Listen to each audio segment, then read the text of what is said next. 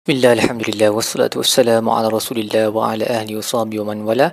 InsyaAllah dalam episod kali ini kita akan membincangkan tadabur bagi muka surat 281 uh, Surah An-Nahl ayat 119 sehingga ayat 128 uh, Ini adalah muka surat terakhir bagi surah An-Nahl sebelum kita masuk ke juz baru dan surah baru surah Al-Isra' pada ayat pertama muka surat ini Allah memberi uh, harapan kepada mereka yang melakukan maksiat. Allah berkata summa inna rabbaka lillazina amilas amilus su'a bi jahala thumma tabu min ba'di dhalika wa aslahu inna rabbaka min ba'daha laghafurur rahim. Uh, mereka yang melakukan uh, dosa dalam keadaan jahil kemudian bertaubat dan melakukan um, wa aslahu to make amendments to perbaiki keadaan Uh, mereka akan jumpa Tuhan mereka. Inna rabbaka min ba'daha la ghafurur rahim. Tuhan kamu selepas itu amatlah maha pengampun dan maha mengasihani. Uh, dan Ibnu Katsir berkata uh, telah berkata sebahagian daripada salaf uh, golongan terawal iaitu setiap orang yang melakukan maksiat terhadap Allah maka dia berada dalam keadaan jahil. So jahil ni tak semesti bererti dia tak tahu pasal hukum tu. So kalau dia tak tahu pasal hukum tu, um, dan dia kena dia kena carilah tapi waktu dia buat benda yang dosa tu dalam keadaan dia tak tahu dia dia maafkan. Jahil di sini dia lebih kepada dia tahu hukum tu salah tapi dia tetap buat juga kerana pada ketika tu diri dia uh, tak rational. Dia punya desire dia nafsu dia dah overcome dia punya rational thinking. Sebab mana-mana manusia yang rational yang dalam keadaan dia tahu bahawa benda yang dia buat tu adalah dosa dan dia akan diazab oleh Allah dengan neraka jahanam mana-mana orang yang rasional dia tak akan buatlah dosa tu sebab neraka tu sakit. Tapi disebabkan pada waktu itu dia jadi jahil jahil in the sense that dia punya emosi ataupun nafsu dia nafsu dia telah melebihi rasional dia maka dia buatlah dosa tu sebab tu dia dipanggil jahil pada waktu itu waktu dia buat dosa tu. Bukan jahil ilmu tapi jahil kawalan diri dan memang dalam bahasa Arab jahil juga merupakan uh, tentang kepada hilm kepada kesabaran ataupun forbearance kan? So jahil tu adalah diddul ilm wal hilm dia opposite of knowledge and also patience. Jadi dalam konteks ni dia opposite of patience lah. Kira dia tak mampu nak bersabar daripada melakukan dosa khususnya yang berkaitan dengan nafsu kan?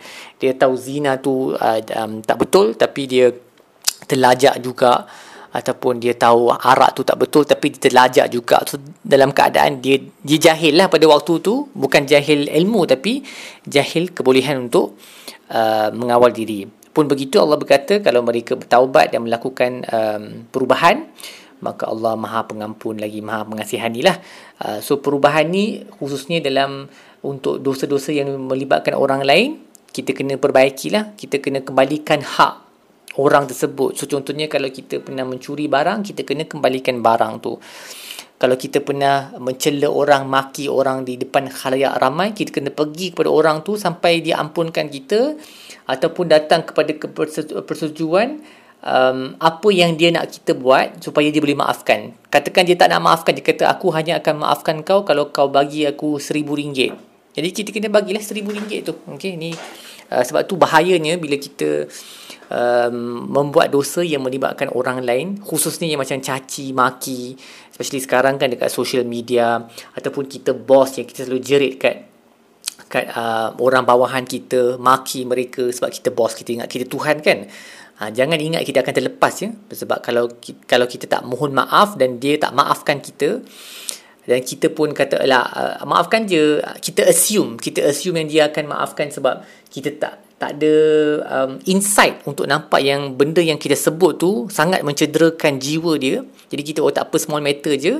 Ha, nantikanlah pada hari kiamat kita akan jadi dari kalangan orang yang muflis di mana semua um, pahala kita akan diberikan kepadanya dan semua dosanya akan diberikan kepada kita dan kita akan masuk dalam neraka waliyazbillah. Jadi wa aslahu make amendment. Sebab tu hati-hati dengan mulut. Jangan jangan sakiti mana-mana orang kerana benda tu lagi susah untuk diampunkan daripada dosa yang personal antara kita dengan Allah. Sebab yang tu hak Allah sahaja yang um, yang tercela yang kita, tapi kita dah buat balik benda tu yang berkaitan dengan hak Allah tu insya-Allah diampunkan tapi dengan orang lain we have to go and seek that person's forgiveness. Kalau kita pukul orang tu, kita bagi dia kuasa untuk pukul kita balik. Ha. Melainkan dia kata tak apa aku ampunkan. Tapi kalau dia kata aku nak pukul balik, maka kita kena benarkan dia pukul balik. Seperti mana yang Nabi buatkan. Pada satu hari Nabi berkata kepada para sahabat, ada mana-mana orang yang aku tersilap ataupun pula melukakan dia, uh, sekarang adalah inilah masa dia for you to do qisas back to me. Balas balik. Ha. So kalau Nabi pun buat benda tu dan Nabi tak ambil ringan sebab Nabi tahu beratnya benda ni bila dibawa sampai kiamat maka kita kenalah lebih wa aslahu make amendments dengan benda-benda buruk yang kita dah buat. Kalau kita mengumpat contohnya uh, kita tak perlu bagi lah orang tu kita mengumpat. So menurut ulama melainkan orang tu tahu yang kita dah mengumpat pasal dia dan kita pergi dan bagi tahu dia that kita pernah mengumpat dan mohon maaf. Tapi kalau orang tu tak tahu yang kita pernah mengumpat pasal dia, dia tak pernah dengar cerita daripada orang lain dan kita tak perlulah pergi bagi tahu kat dia yang kita mengumpat pasal dia sebab itu mengeruhkan lagi keadaan. Cuma apa yang kita boleh buat adalah dalam majlis-majlis atau kepada mana-mana orang yang kita sebut benda-benda buruk orang tu kita kena perbaiki dengan sebut benda-benda baik pula. Ha, so itu contoh cara untuk um, menghapuskan dosa mengumpat Seterusnya Allah uh, masuk kepada kisah Nabi Ibrahim pula. Dan Allah berkata inna ibrahim kana ummatan qanitan lillah hanifan wa lam yakun minal musyrikin syakiran li an'umih ijtabahu wa hadahu ila siratin mustaqim wa atainahu fid dunya hasanah wa innahu fil akhirati laminas salihin. Allah berkata sesungguhnya Ibrahim itu adalah satu ummah yang taat kepada Allah. Dia tak pernah menjadi orang musyrik dan dia bersyukur ke atas nikmat yang Allah kurniakan kepadanya uh, dan Allah telah menunjukkannya kepada jalan yang lurus. Dan Allah telah memberikannya kebaikan di dunia dan di, di akhirat dia akan jadi dari kalangan orang yang salihin. Jadi um, ulama berbeza pendapat. Apa maksud perkataan ummah dalam ayat ini inna ibrahim kana ummatan qadatan lillah. Ibrahim itu adalah satu ummah yang taat kepada Allah. Ibnu ibnu juzai berkata um, ada dua ada dua pandangan. Yang pandangan pertama, Nabi Ibrahim tu dia seorang sahaja sebab dia punya kesempurnaan tauhid dan kesempurnaan sifat-sifat baik dia begitu tinggi, dia seorang sama dengan satu ummah. Ha, dia punya level tu kebaikan dia tu se, um, sama se, setanding dengan kebaikan yang kita boleh jumpa dalam satu ummah yang besar. Sebab tu Allah sebut dia sebagai ummah kerana kesempurnaan imannya. Itu yang yang, yang pertama. Yang kedua, ummah juga bermasuk uh, juga bermaksud imam ataupun um, leader lah. So Allah seperti mana Allah sebut dalam surah Al-Baqarah inni ja'iluka lin-nasi imama, kami akan jadikan kamu sebagai imam kepada umat manusia. So perkataan ummah boleh bererti imam. Dan Ibnu Mas'ud berkata uh, ummah bererti mualliman muallimun nasi al-khair. Um, guru manusia yang mengajar segala kebaikan. Nah, so itu maksud ummah yang kedua seperti yang dijumpai dalam tafsir Ibnu Juzai. Dan Allah sebut walam yakum minal musyrikin. Nabi Ibrahim ni bukan musyrikin. Nak bagi indikasi kepada orang Arab di Makkah um, yang di di di, di uh, orang Quraisy di Makkah yang mereka tahu mereka ni adalah keturunan Nabi Ibrahim kan? Sebab tu mereka terlibat dalam haji yang dah rosak sikit dia punya uh, dia punya rituals dia. Nak bagi tahu kat mereka Nabi Ibrahim yang kamu ni bangga kamu ni cucu keturunan dia dia bukan musyrikun. Jadi kenapa kamu bangga untuk memanggil untuk mengenali ataupun di, di, dikenali sebagai cucu cicit Nabi Ibrahim tapi kamu musyrikun. Sedangkan dia walam yakum minal musyrikin. Dia tak pernah jadi uh, seorang musyrik. Jadi kamu kena sedar diri sikit. Tak ada guna pun kalau kamu ada hubungan dengan Nabi Ibrahim, kamu cucu cicit dia tapi kamu musyrikun kerana semua tu akan tak ada manfaat. Sebab syirik adalah dosa yang paling besar sekali. Kemudian pada penghujung muka surat ini Allah menyuruh Nabi memanggil orang kepada jalannya. Ni ayat yang terkenal dalam Quran tentang dakwah. Ud'u ila sabili rabbika bil hikmah wal mau'izatil hasanah wajadilhum billati hi ahsan. Panggillah semua orang ke jalan Tuhanmu dengan hikmah dengan mau'izah hasanah dan wajadilhum billati hi ahsan dan berdebatlah dengan mereka berhujahlah dengan mereka dengan cara yang paling cantik paling elok. Jadi Ibnu Juzai berkata uh, maksud um, hikmah di sini adalah perkataan yang terzahir kebenarannya uh, dan of course hikmah ni ada banyak perbincangan hikmah di dalam al-Quran pun dia ada beberapa maksud selalunya berkaitan dengan kesyukuran tapi hikmah dalam konteks ni dia lebih kepada menyebut sesuatu bersesuaian dengan tempat dan konteksnya. Ha, so kalau kita bercakap dengan orang kampung, kita kena guna bahasa yang orang kampung faham. Uh, kalau kita bercakap dengan remaja kita guna guna bahasa yang orang remaja faham. So itu hikmah. Uh, uh, kalau ada benda yang complicated yang tak perlu orang tahu tak perlu kita sebut. So that is wisdom. Knowing when to say what and how to say it. Okay? Hikmah. Yang kedua mau'izah. So ibnu juzai berkata mau'izah men- men- bererti targhib dan tarhib iaitu memotivasikan orang kepada uh, kebaikan dan mencegah mereka daripada keburukan dengan menyebut perkara-perkara yang boleh membawa azab Tuhan. So this targhib and tarhib, encouragement and discouragement. So itu mau'izatil hasanah. Yang tadi tadi hikmah bercakap dengan cara uh, di mana kebenaran kebenaran boleh terzahir. Uh, yang kedua mau'izatil hasanah, targhib dan tarhib, encouragement and discouragement. Yang kedua, yang ketiga jadilhum billati hi ahsan iaitu um, menolak orang yang um, ataupun berhujah uh, dengan orang yang menolak panggilan kita tu. Dan Imam As-Sa'adi berkata um, jidal yang ahsan ber, ber, ber, berbahas ataupun berhujah dengan cara yang paling cantik ni maksudnya adalah kita berdebat uh, dengan cara yang appeal ataupun yang menarik perhatiannya menggunakan dalil akli dan juga nakli. Dalil yang boleh appeal kepada pemikiran rasional dia dan juga dalil daripada Al-Quran dengan sunnah yang di, di, um, diturunkan oleh Allah SWT. Dan cara untuk kita berdebat ni adalah dengan cara um, yang baik, dengan bahasa yang bagus dan tidak membawa kepada uh, mencaci maki ataupun permusuhan. Kerana bila dia sampai level itu dia punya maksud dia punya objektif debat tu dah tak ada.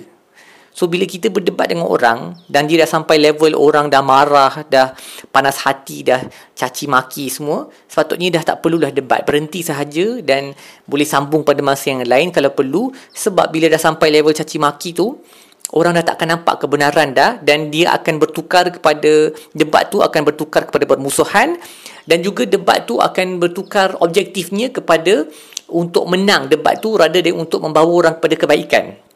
Sedangkan wajadilhum billati hi ahsan berjidal apa berbahaslah mereka dengan cara yang paling cantik bererti Tujuan dia adalah untuk memanggil mereka ke, kepada kebenaran bukan untuk menang debat tu. That's not the point. Sebab kita kadang-kadang bila debat kita nak menang kan itu tujuan dia supaya ego kita boleh jadi lagi besar.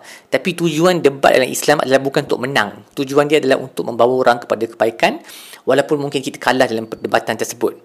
Ha, jadi dan, dan kita kena guna bahasa yang baik dan basically akhlak seorang muslim tu kena kekal ketika kita, kita berdebat. Dan Allah sebut jadilhum billatihi ahsani pada um, yang point yang terakhir sekali. Maksudnya kita hanya resort, hanya pergi kepada debat ni bila um, bila yang awal dua tu tak berkesan. Bila hikmah dan mau'izatul hasanah tak berkesan, jadi kita boleh bergerak kepada debat bila orang uh, mendatangkan hujah-hujah yang lain. Jadi kita gunakan hujah akal, uh, akli dan nakli untuk melawan balik, mematahkan balik hujah mereka. Menggunakan hujah-hujah mereka sendiri, we defeat them with their own evidences kan. Uh, tapi ini untuk orang-orang tertentu sahajalah orang yang pandai berdebat, uh, orang yang pandai kontrol emosi diri dia, orang yang ada ilmu tentang dalil-dalil uh, yang diguna pakai oleh pihak musuh, mereka boleh terlibat dalam debat ni. Bagi orang ramai debat ni selalunya tak ada kesan. Ataupun dia mengeruhkan keadaan sebab orang ramai satu tak ada ilmu. Yang kedua mereka tak boleh kontrol diri. Mereka akan uh, terus um, dari dia mula untuk debat tapi tiba-tiba dia akan jadi marah dan dia akan lead tu caci maki dan akhirnya itu akan mengeruhkan keadaan. Orang akan lihat keburukan akhlak muslim kan?